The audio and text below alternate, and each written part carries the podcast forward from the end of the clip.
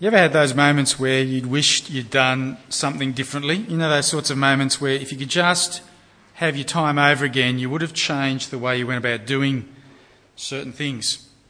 I'm having one of those moments this morning because there's a very big part of me that wishes that we weren't doing Jeremiah 25 today.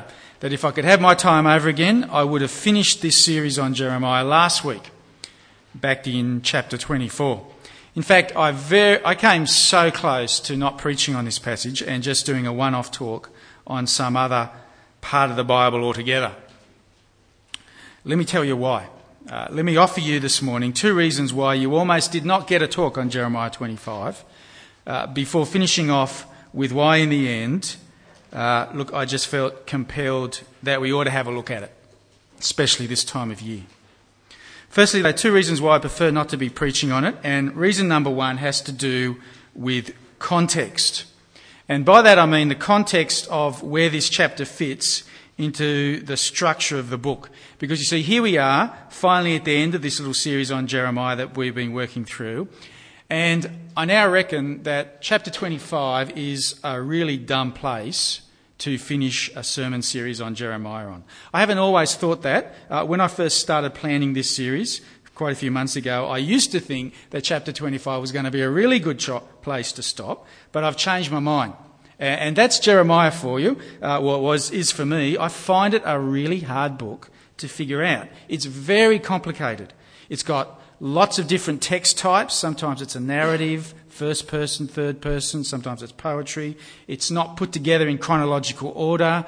It's really hard to see a very big overarching logical sequence at times. And so what tends to happen with Jeremiah, I don't know if you've read it for yourself, but what tends to happen is you read a little section of Jeremiah and you can sort of see what the little section's all about, but it's really hard to see what it's got to do with what's gone before it and what's gone after it. It's a complicated book. It's a sort of book that no 2 commentators ever seem to agree on its structure. For what it's worth, though, here's what I now think. I'm not going to bore you with what I used to think. Here's what I now think. I'm thinking it's got 2 big sections to it. The first section runs from chapter 1 to 24, and it's a section that opens and closes with references to God tearing down and building up nations. It opens and closes with references about God planting and uprooting nations. That sort of brackets the first half. And the progression of thought within the first half is that Israel is revealed as the nation to be uprooted and torn down. And the exiles in Babylon are revealed as a new people of God who are going to be planted and built up. And if you've been here the last few weeks, hopefully this is ringing some bells. We've seen it time and time again. God is going to bring judgment on Israel for her rejection of him, and he's going to plant the exiles as a new people in whom God will give a new heart. Second half of the book, though, is really different. It opens and closes with prophecies from Jeremiah, not just about Israel, but about all the nations. Both in the chapter we've just heard read and at the very end of the book, God works through all the world. And it's almost as if, having now dealt with Israel in the first half of the book, the camera zooms out in the second half of the book and you get a much bigger picture in play. It's as if the second half of the book works through a much bigger canvas, a much more obvious worldwide canvas is at play. Now I could say a lot more about that. Putting it up on the screen like that, it looks so nice and neat and obvious. It's actually pretty complicated, I reckon. Bottom line, I'm not thinking 25 is the best place to break a sermon series, is it?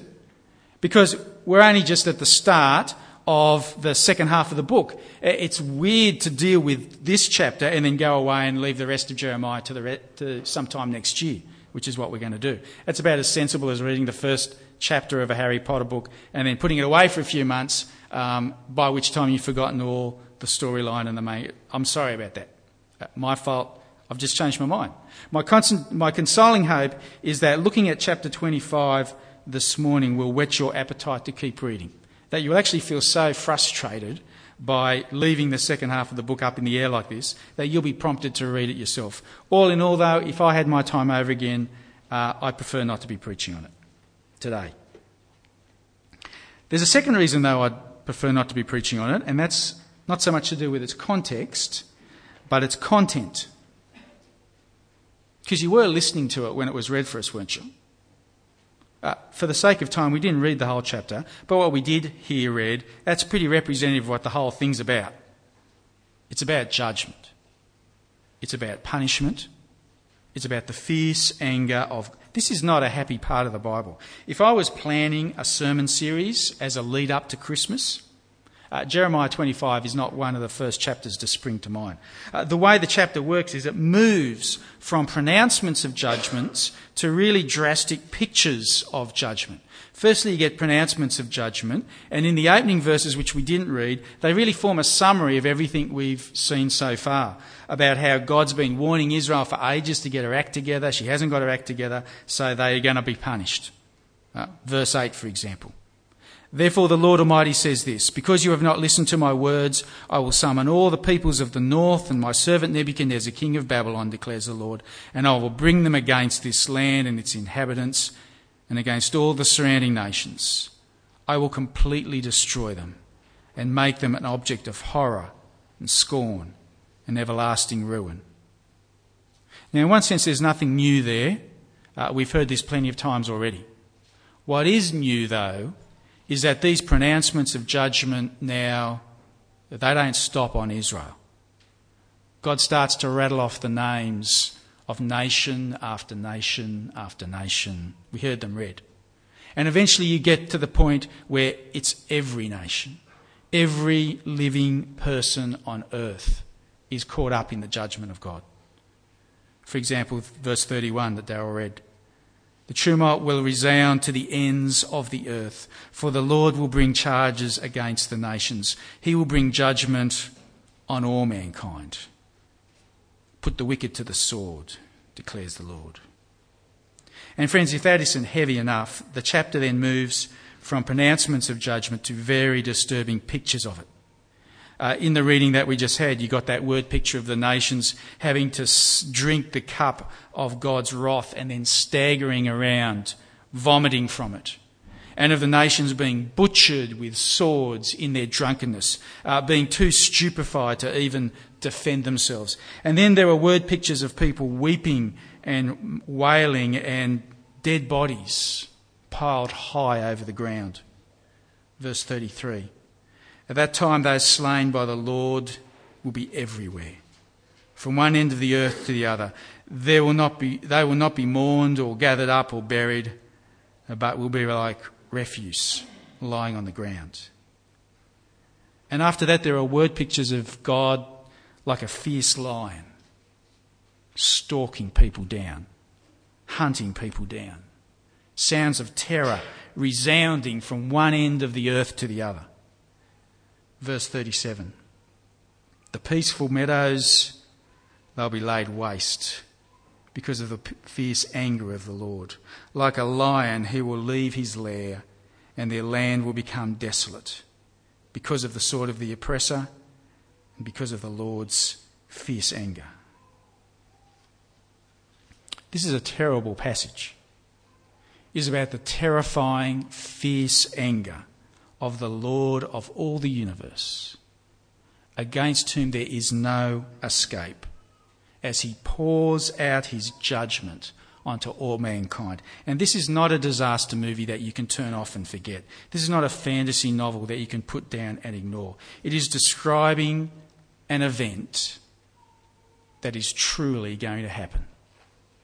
Especially so because of what we considered last week when we were thinking about the evilness of the human heart. Remember that? That left to our own inclinations, we don't have a heart that wants to know God. Left to our own inclinations, we don't have a heart that wants to do what God says. And passages like this, along with lots of other passages in the Bible, they describe the day when God will have just had enough. He'll have enough of our impertinence and he will pour out his wrath on all humanity. And every single person in your life that you know is going to be caught up in this.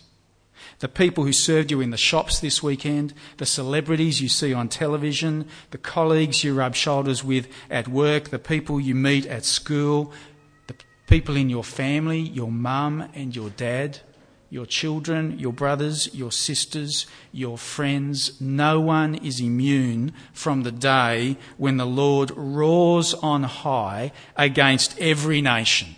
No one will be immune on the day that he thunders from his holy dwelling against everyone, when he brings judgment on everyone. And there is not one of us who merits getting off. During the week I was listening to an interview with some of the Australians who escaped from that terrible terrorist attack in India. It sounded terrifying. They spoke of being alone in the dark, huddled in their hotel rooms, just not daring to make a sound. Listening to footsteps running up and down the corridor outside their room. Seeing the shadows underneath the crack in the door. Hearing the gunfire. Hearing explosions. Hearing people screaming. Not knowing whether to answer that knock at the door. Not knowing whether to pick up the phone in the motel room that was ringing. It sounded terrible. And I don't want to minimise how paralysing that must have been for them. That is nothing compared to the terror of being hunted down by the God of all the universe. Because when that very, very, very big God that we've kept bumping up against time and time again in Jeremiah, that God who knows you even before you were conceived in your mother's womb, that God who watches over his word so that it always becomes true, that God who can blow entire nations away like just dust out of his hand, when that God comes after you in judgment, it is a terrifying thing to fall into his hands.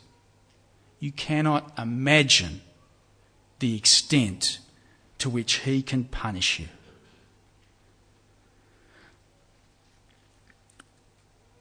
This is not a passage I enjoy preaching on.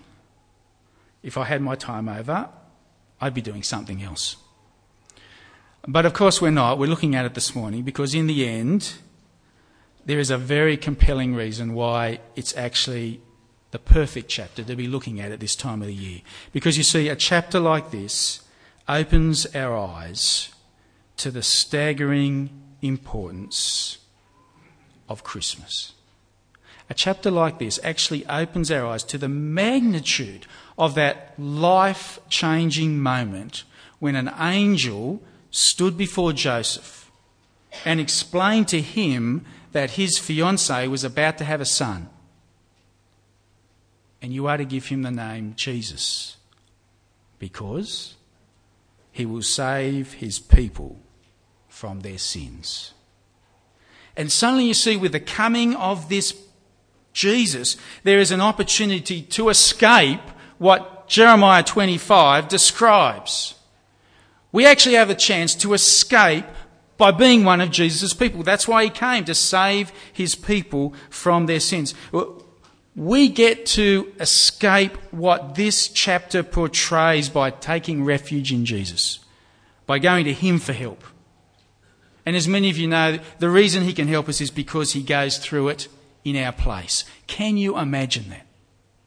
Choosing to go through what Jeremiah 25 describes. Choosing to drink the cup of God's anger. No wonder he was terrified in the garden. No wonder he begged the cup to be taken from him. It is an extraordinary thing that Jesus does. Which makes it a pretty good chapter to think about today, doesn't it?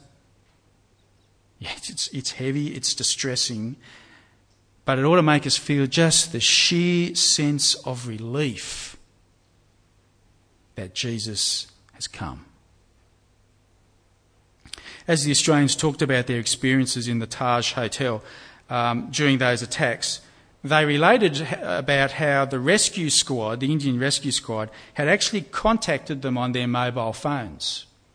They were mainly businessmen, so they all had their mobile phones with them.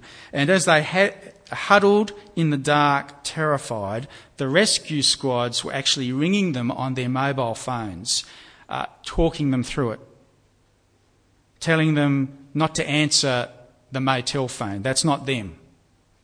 That's the terrorists ringing. They're ringing around the rooms trying to find where the foreigners are. Don't answer that knock on the door. That's not the rescue squad. That's the terrorists. They're going door to door. Just stay where you are. Keep quiet. We're coming to get you. Just do what we say.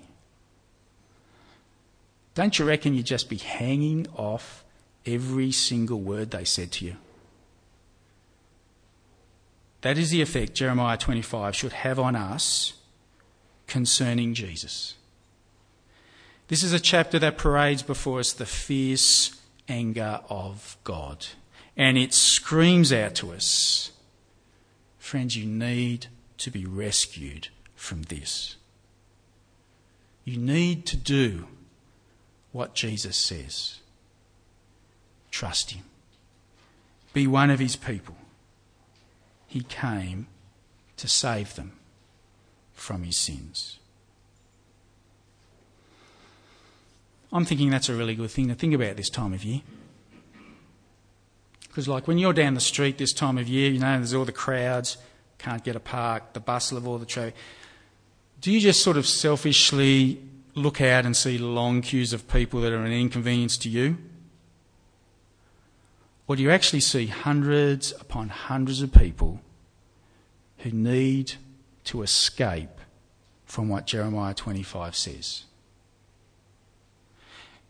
When you were listening to the mission announcements earlier on this morning, what were you thinking? You know, the carols, the lights, did you sort of just listen through them with bored familiarity?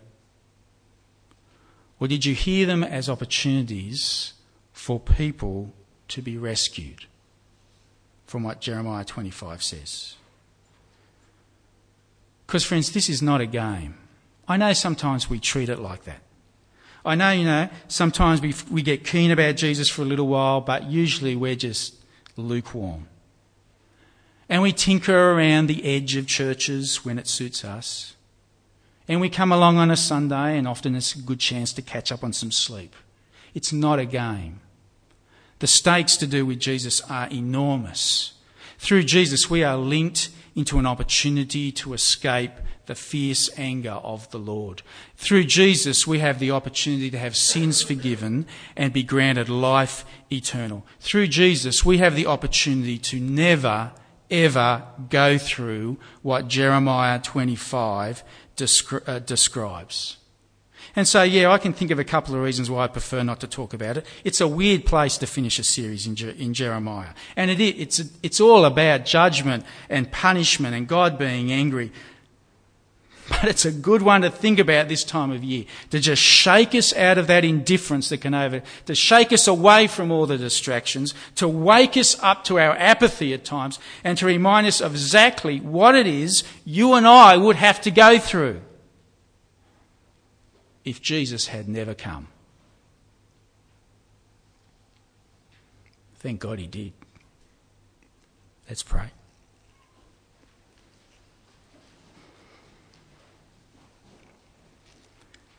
Father, thank you so much for sending a rescuer to save his people from their sins.